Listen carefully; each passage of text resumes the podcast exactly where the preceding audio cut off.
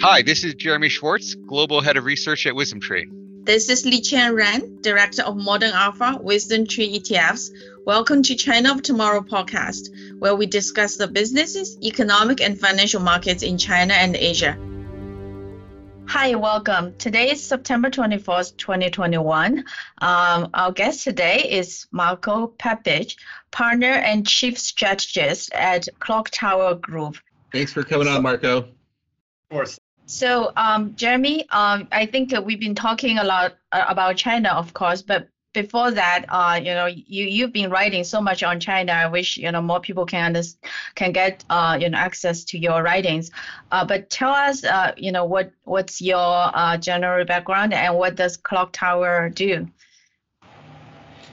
Yeah, sure. Thank you so much for having me on. So, uh, Clocktower Group is an uh, alternative investment management firm and we have uh, a we have very deep roots in macro because uh, the founder Steve Drobny he was very active uh, very early on in the macro hedge fund community, um, and we have a macro seeding uh, vehicle which is um, a very important part of our firm. But we also have other alternative investment um, uh, funds and, and investment vehicles, uh, both in venture and PE, and also in China. And so, for the purposes of this, uh, you know, podcast, I think that's probably the most relevant part.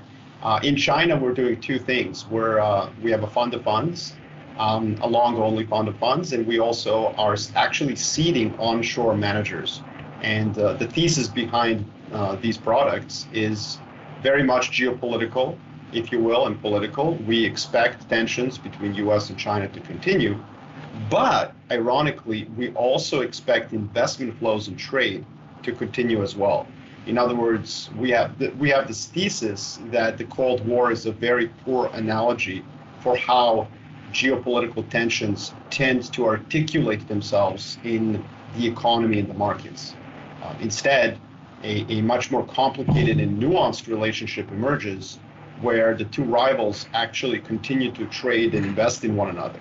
And so, in order to do that in the 21st century, um, investors are going to need onshore access to China as offshore access becomes a little bit more problematic and uh, regulated.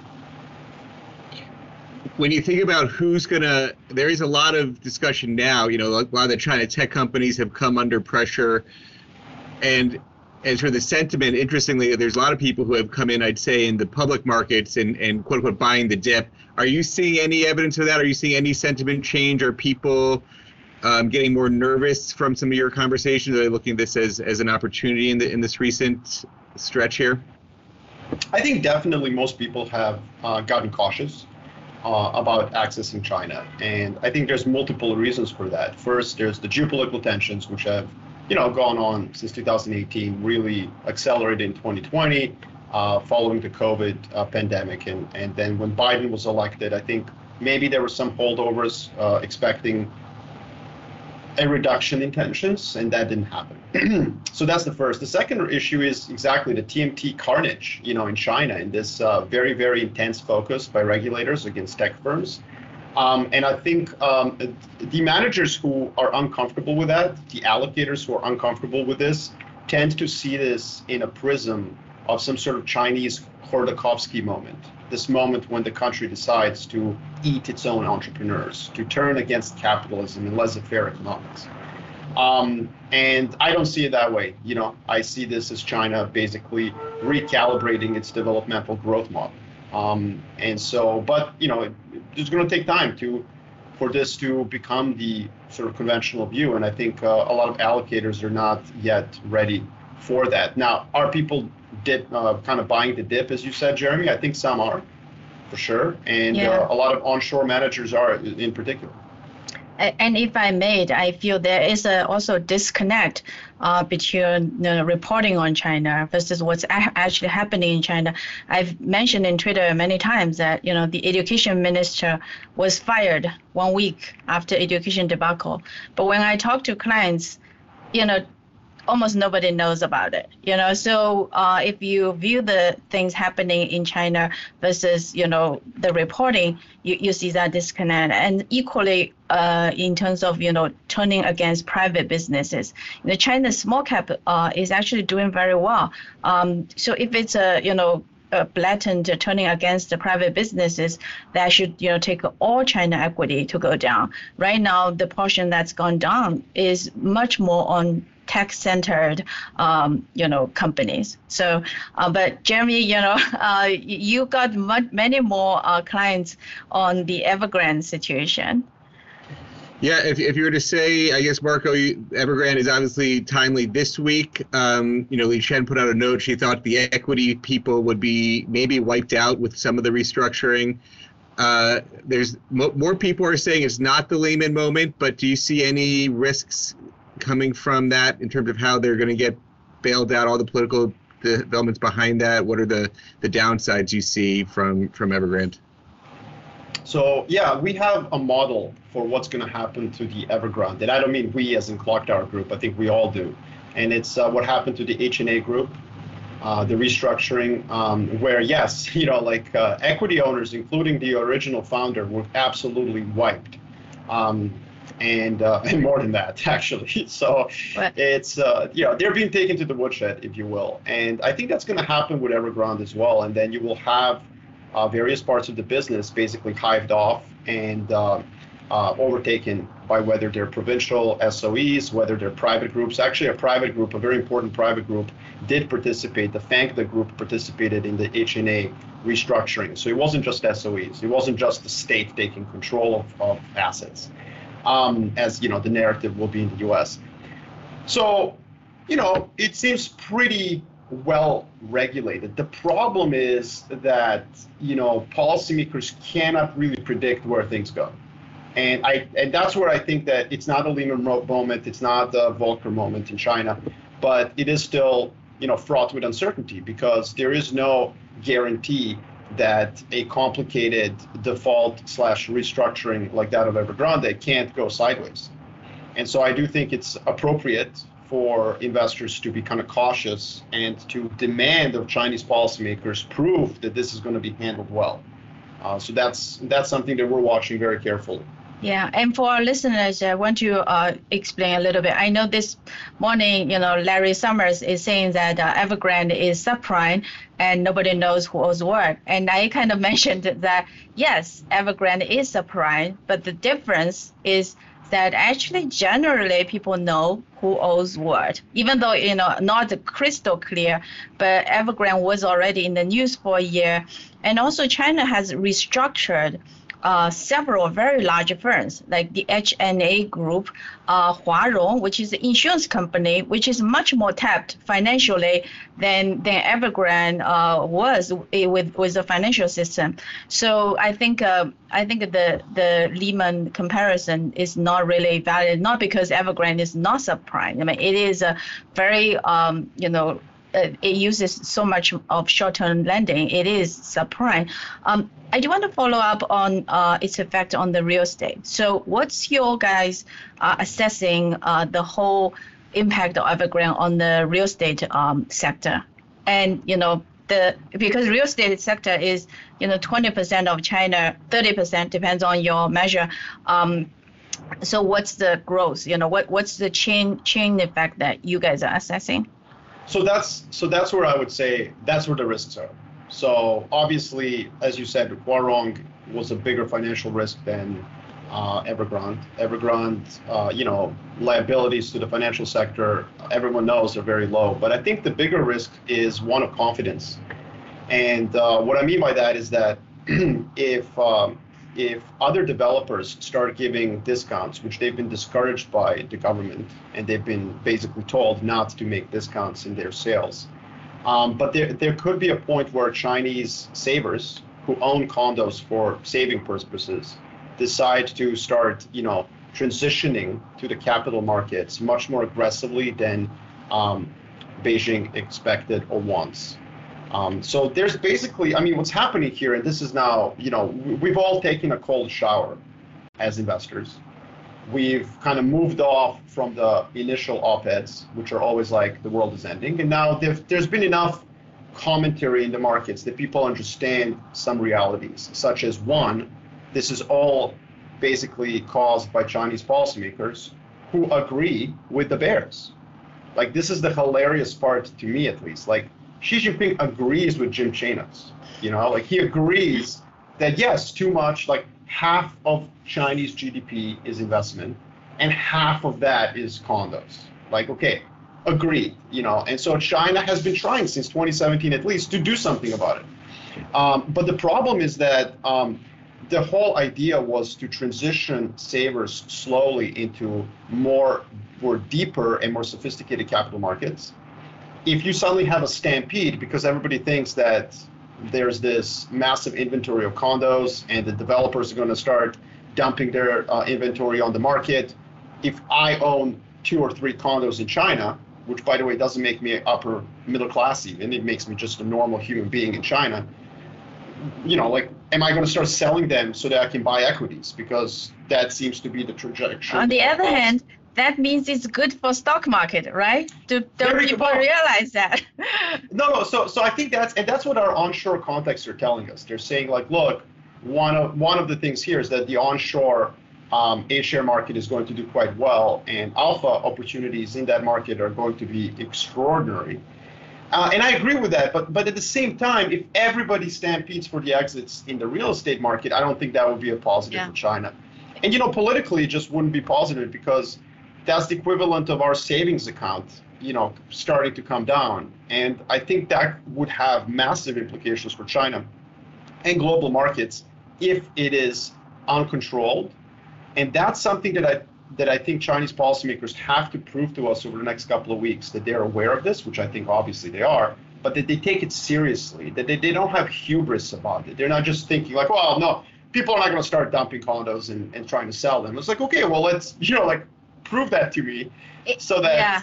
In, in that i actually can make a good comment. My own brother is in real estate business and my cousin is a is a chief engineer of a, of a very large real estate uh, firm. So you know i, I really know you know things uh, i think uh, i'm a little bit more optimistic in the sense that uh, china when i grew up you know 40 years ago the the average space that each person you know have is so small now after 30 years of building China's uh, average, um, you know, person's uh, space, where how much they live, is about the European level.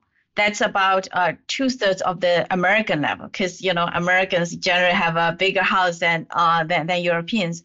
So I think um, uh, that's one factor, and the second factor is that um, most of Chinese when they buy houses, there's the initial payment is very high. It's usually 20, 30 percent the kind of so-called subprime lending uh, just doesn't you know doesn't exist uh, in China. So so for a typical Chinese, maybe they will try to you know sell it, but it's a I think the stampede happens when they cannot um, continue to pay. I think that is much a smaller risk. But on the other hand, I do see real estate sector uh, going to face, uh, face a significant headwind um, because you know because of of Evergrande and also because uh, you know, the government wants uh, sees real estate, high real estate price as an impediment to Chinese uh, having kids, right? Which the president is very passionate about, you know. Um, so I saw a UBS report that says, you know, one if you have a um, 10% uh, you know real estate uh, shrink in investment that will lead to about 1% uh, China's GDP growth, uh, lower GDP growth. So it's, it's a very crude uh, time series analysis. Um, so my question to you is that um, so you, you mentioned you, you you're sitting onshore managers. Are they like what sectors are they pivoting to now that you see the real estate? Um, so as you said yourself earlier, uh, small and medium enterprises are actually being favored by the government, and the whole effort really is to prop prop them up. So, uh, one of the managers we talked to is looking at finding value in those small and medium enterprises that are listed on the markets. Um, the new Beijing uh, exchange, uh, we've basically been told will favor kind of the SME community, uh, more more mid caps. It will be something like the Russell You know, so um, this is something that excites a lot of the managers. The other one is, of course, um, uh, the hard tech sort of innovation platform. So um, Star Index uh, has different rules for hard and soft tech firms. So if you are a soft tech firm with no revenue, you are not allowed to IPO. But if you are in the hard tech space, you are even without revenue. And so that's, and by the way, that's been the case since 2019. So we've had plenty of evidence, you know, from Chinese policymakers what they favor and what they don't. Uh, and so that has to do a lot with um, what we call a Clocktower Group, we call it Green China Inc. thesis. Um, those stocks obviously have gone absolutely parabolic, um, and uh, lots of semiconductor stuff as well. This is what the Chinese uh, policymakers are focused on. To your point about the UBS analysis, yes, obviously, uh, a 10% decline in real estate investment is terrible for China. As I said, that's like basically, um, you know, half of all of investment in China is just real estate. But that also assumes that nothing comes to kind of, you know, follow it through. And, and I've been asked a lot by allocators um, in the U.S. and, and Canada and, and abroad I've been asked like, but what else can they invest in? You know, like what can China invest in? It's built the ports, it's built the railroads, it's built the airports, it's built the condos. It's like, yeah, well, it's gonna now re-electrify the entire country. That that, and by the way, not just China, the whole world will do that. According to some estimates, for us to hit uh, climate change goals by 2050, we're to need 130 trillion dollars worth of capex on the planet. That assumes new mines to extract cobalt and lithium, which we do not have. We don't have supply chains for any of the goals. Like GM is going to only produce EV vehicles by 2035. Good luck with that, with the current infrastructure and the current supply chains. China has plenty to invest in. Um, and I think that that's where it's going to that's where it's going to shift its focus. Yes, no, thank you to, uh, to hear. And for our listeners, because China, you know, uh, um, uh, you know, not not all the details of you know unknown. So the Star uh, board is similar to Nasdaq in China. Uh, this new Beijing Stock Exchange is specifically uh, started at lightning speed. Uh, you know, by by it's favored by the president to provide the capital to um, mid uh, small mid companies. And for the Star board, you mentioned that you know for it's been for a while that these technology no profit companies can list. And I actually tweeted out that uh, another thing that's uh, underreported in the U.S. is that there's potential for the first ever uh, VIE structured company, Chinese company, to list in Star. That that implication means you know this whole idea that uh, VIE is out to cheat uh, foreign investors. The thesis is is none because they are going to let them you know um, potentially list in Starboard so that Chinese onshore investors could access uh, the company. Now it's not yet fun, uh, you know, final deal how how they structured. Maybe that they putting extra protection for onshore investors, you know, versus off- offshore. But all I'm saying is that a lot of rhet- rhetoric on China is not matched by what's actually happening on the ground. Well, actually, uh, we're we're kind of excited by delisting of Chinese equities um, in the U.S. Um, as a firm. okay. know? Yeah, You're certainly on the mean. outlier. uh, yeah, uh, let me explain what I mean. Like, we we we built our business uh, in China with this very geopolitical macro view of the world. We don't think China and the U.S. will be friends. We think the tensions will continue, if not get worse. But as I said, our model for what the relationship is going to look like is not the Cold War this kind of a bipolar Cold War structure is unique in human history. It's very rare that you have two countries that neatly decouple the entire planet into two kind of camps. This has rarely happened in human history. A far more likely outcome is a very messy multipolar world where alliances shift, such as this AUKUS, um, you know, um, I'm trying to find an appropriate adjective for it. Um, mess.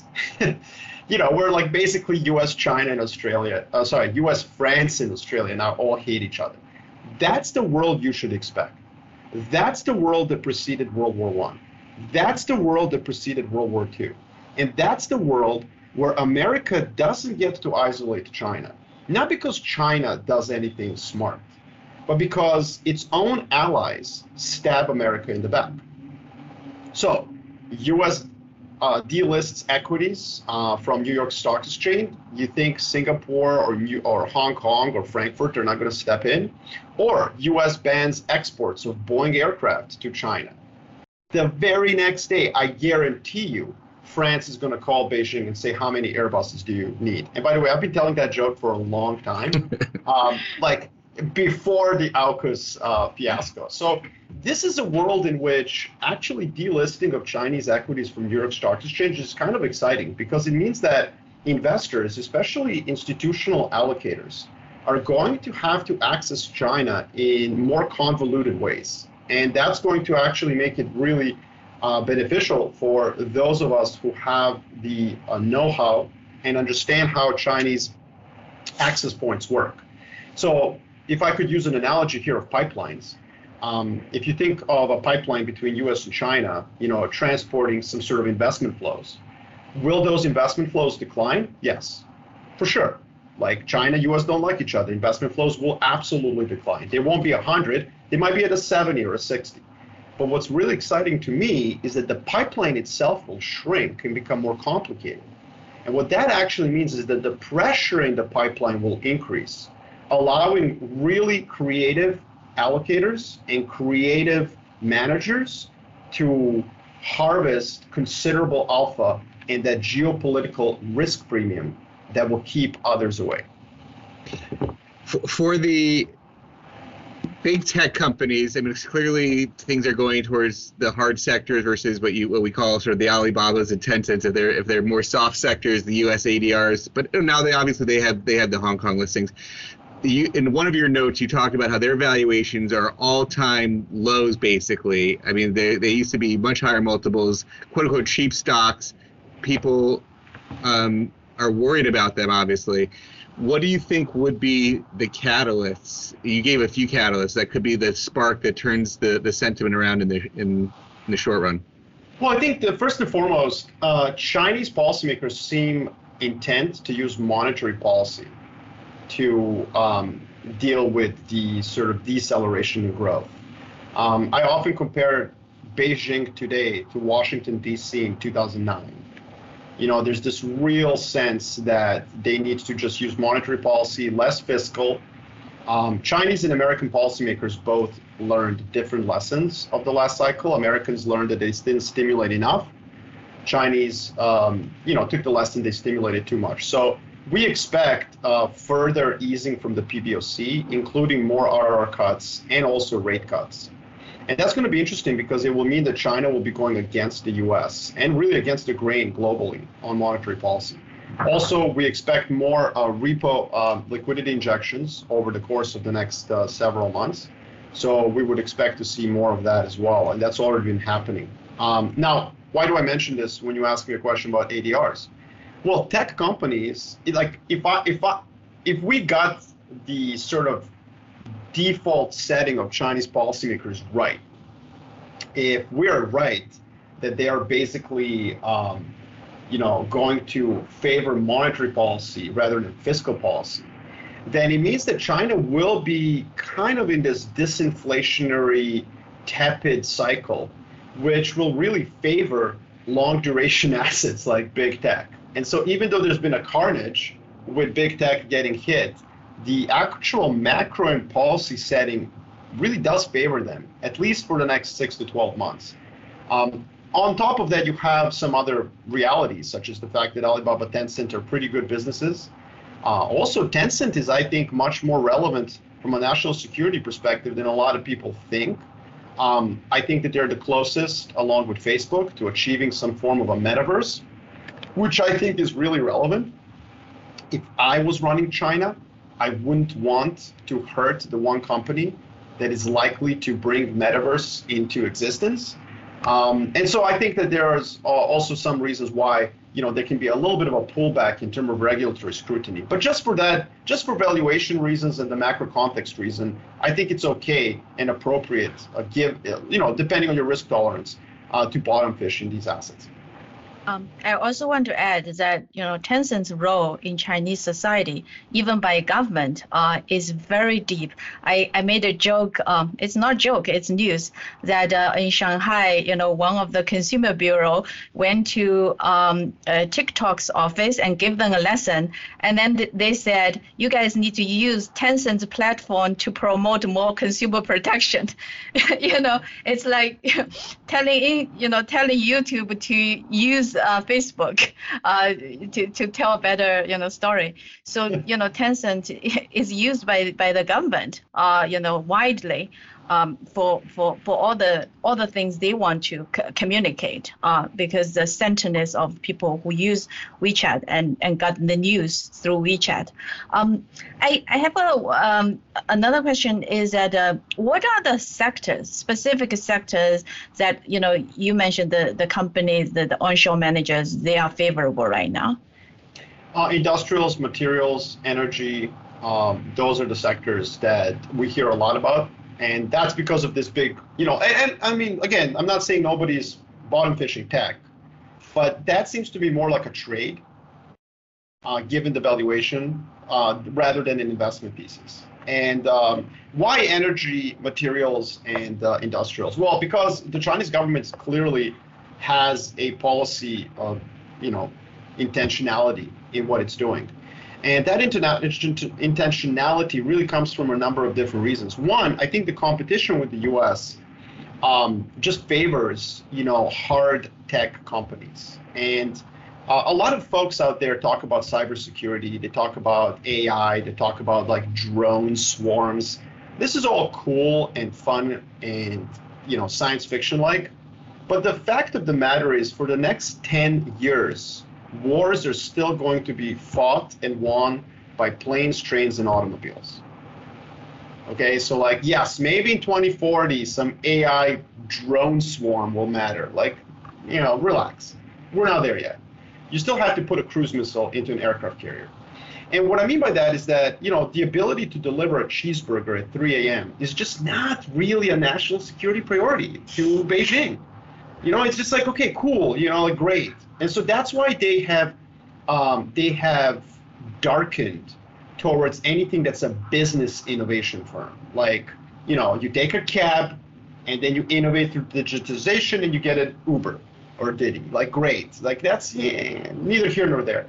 And this is interesting because a lot of folks in the US have missed this, you know, because they basically drank from the Kool Aid of a lot of like tech futurists. And like Beijing hasn't, for good reason. Again, I, I study geopolitics and wars very carefully. It's part of my it's care, uh, part of my um, methodology, and I can tell you there is no way that cybersecurity and AI are going to decide the winner of the next confrontation in the next 10 years. Yes, cybersecurity matters more and more, but you still have to put men with weapons onto a territory to win wars.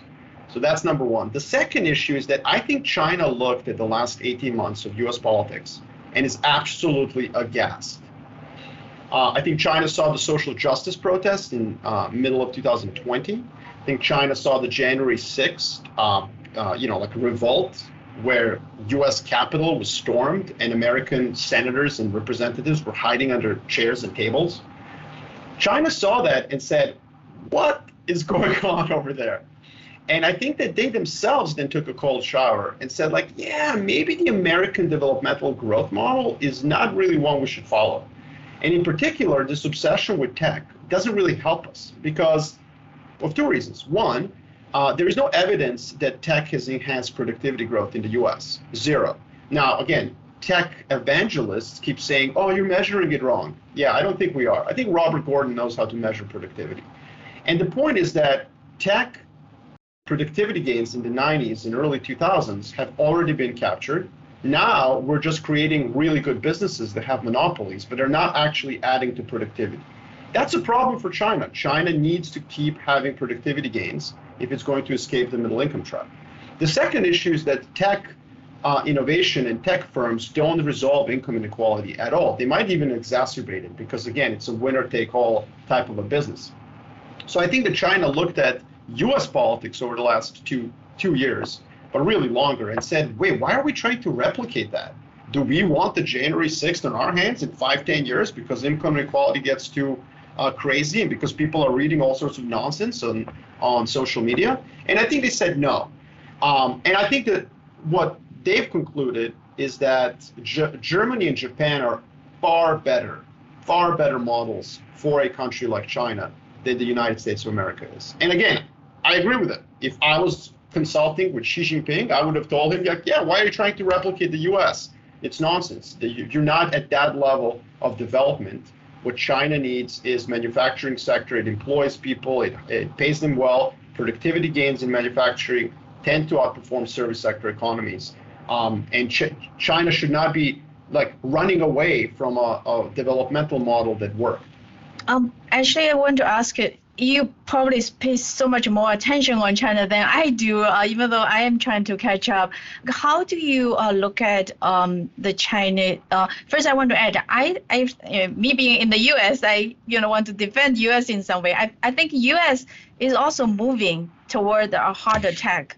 Uh, if you look at the kind of STEM schools, the the, the emphasis in my own kids' education, you know, uh, um, I think uh, U.S. Uh, is also, um, you know, putting significant resources in industrial, you know, technology and by, you know, by by biotech, um, you know, investment. But what I'm saying is like when you uh, um, look at China, uh, it's political. how do you do the research? Like how do you get to, you know, be so, you know, ahead of others in terms of knowing what's going on there?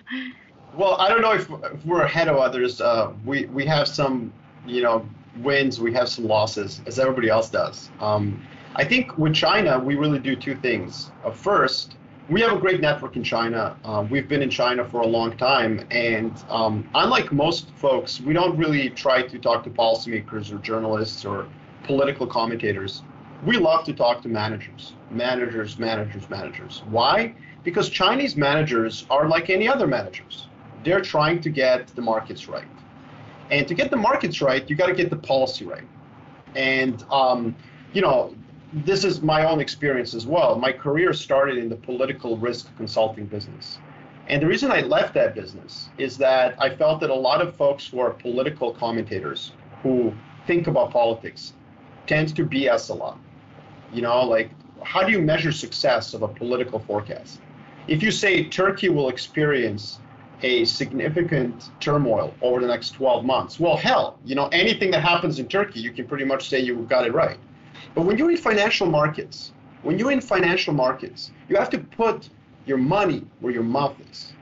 And that's why I think financial markets are actually better at predicting political outcomes and why people who are very sensitive to political and policy issues tends to get things right. And that's why Chinese managers are actually a great source of information about where policy is headed. So we had, um, you know, a lot of information coming in in Q1 of this year that income inequality was becoming a bigger issue in China, and also that there will be a crackdown against a number of sectors. Now, uh, to to my like to my mistake, I, I ignored some of this because I said who cares about tutoring sector? Like, how is this like relevant to me? You know, this is so micro.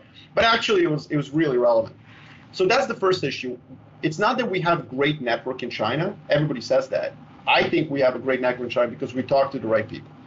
The other issue is that uh, my framework that I've used for the past, you know, over a decade is one where you really focus on the material constraints that policymakers have in front of them, and that allows us to filter a lot of the incoming insights that we get and kind of separate those that don't matter, that are just irrelevant.